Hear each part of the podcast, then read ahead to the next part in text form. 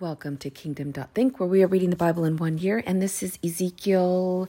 We are in the book of Ezekiel, the prophet, who's with the um, the people who were exiled into Babylon. So we're covering chapters 28, 29, and 30. And you know what's funny about this? Okay, so God is speaking through Ezekiel, right? So why is God speaking through Ezekiel about other nations, not Israel? Not other nations, not not Israel and Judah. Why is God telling Ezekiel about other nations like Egypt and Tyre and um, the Edomites and the Moabites? Because God has had it. Once and for all, He's going to make Himself known. And He's got to do it in a drastic, dramatic way that it can't be, excuses cannot be made such as, well, this was a coincidence, or, well, it was just because of this war or that war. Then the power would belong to the person or the king that actually conquered. Well, he's using King Nebuchadnezzar of Babylon to really take over everybody. And then that king is also going to get what he deserves when all is said and done. We know that. Why? because God is making himself known, not just to the Israelites, but he wants everyone to know who he is. So when we move into chapter 28, it goes into detail.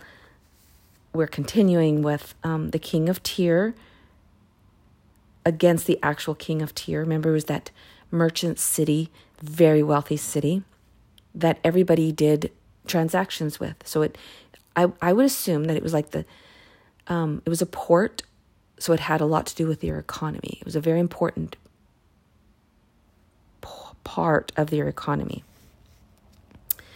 Um, the word of the Lord came to me Son of man, say to the ruler of Tyre, This is what the sovereign Lord says. In the pride of your heart, you say, I am a God. I sit in the throne of a God in the heart of the seas. But you are a mere mortal and not a God, though you think you are wise as a God. Are you wiser than Daniel?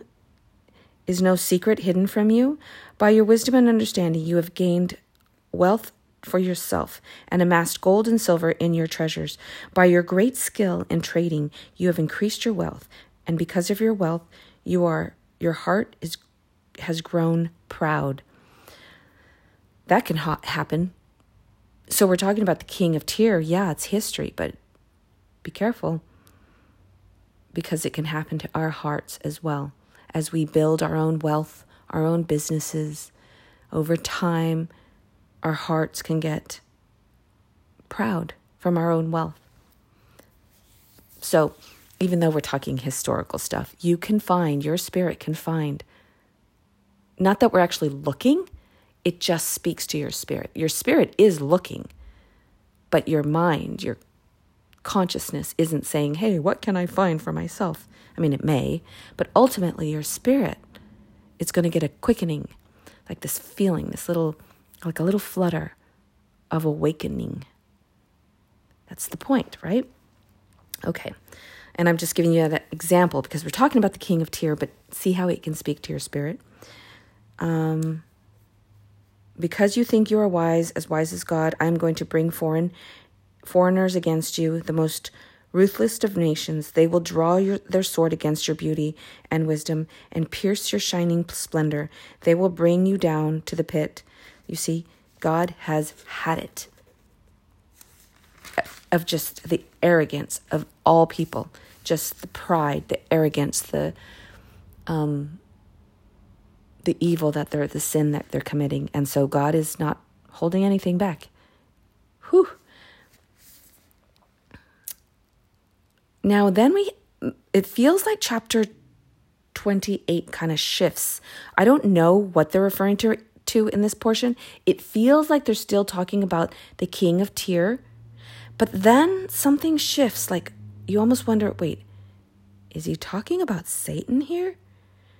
And it has been discussed that maybe they are, but then some people say no, he's not talking about Satan. So I don't know. You can decide. Um, Possibly it's parallel to Satan. Possibly it's not. And I'm going to read one piece. So I threw you to the earth. I made a spectacle of you before kings. By your many sins and dishonest trade, you have desecrated your sanctuaries. So I made a fire come out from you, and it consumed you, and I reduced you to the ashes on the ground in the sight of all who are watching. All the nations who knew you are appalled at you. You come to a horrible end and will be no more.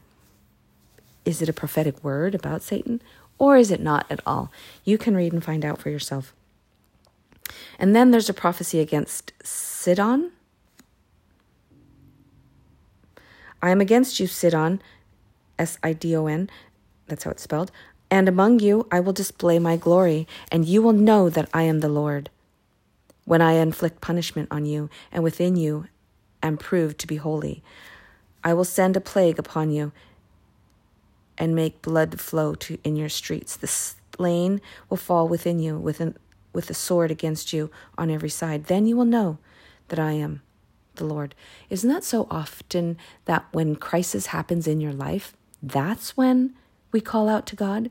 That's when we humble ourselves?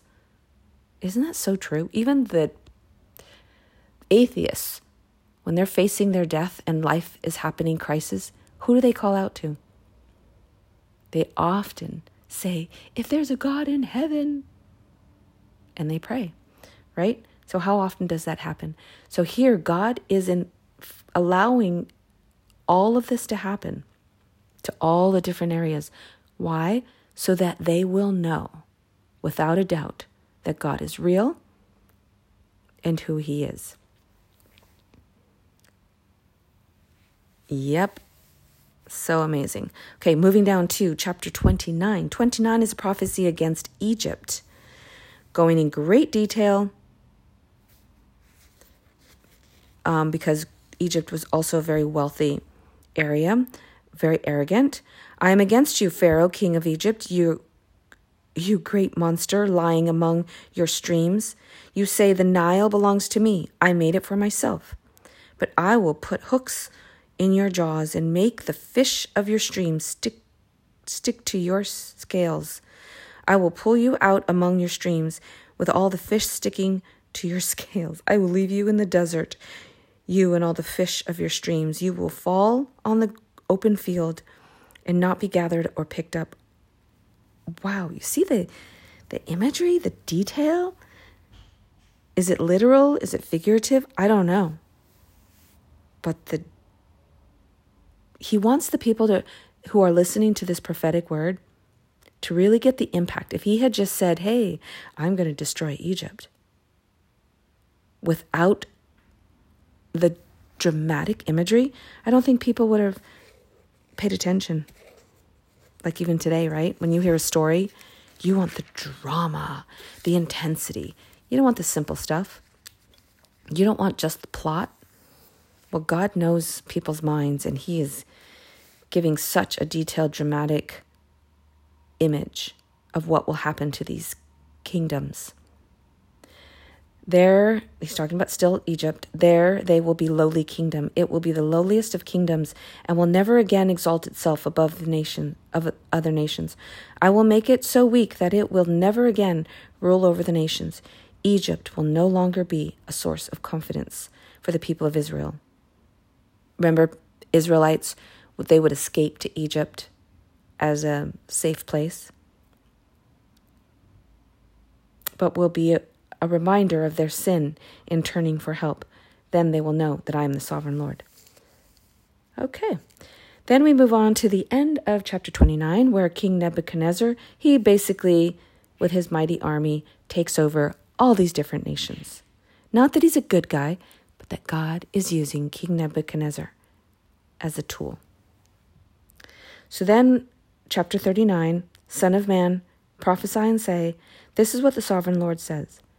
Wail and say, Alas, for that day, for that day, for the day is near, the day of the Lord is near, a day of clouds. So they're basically mourning, lamenting over Egypt.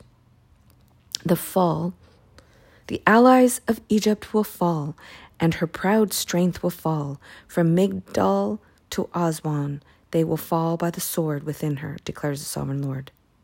They will be desolate among desolate lands, and their cities will lie among ruined cities. So, again, great detail. The Lord has spoken. This is what the sovereign Lord says. We're moving down to verse 13. I will destroy the idols and put an end to the image in Memphis. No longer will there be a prince of Egypt, and I will spread fear throughout the land. I will lay, lay waste Upper Egypt, set fire to Zoan. Okay?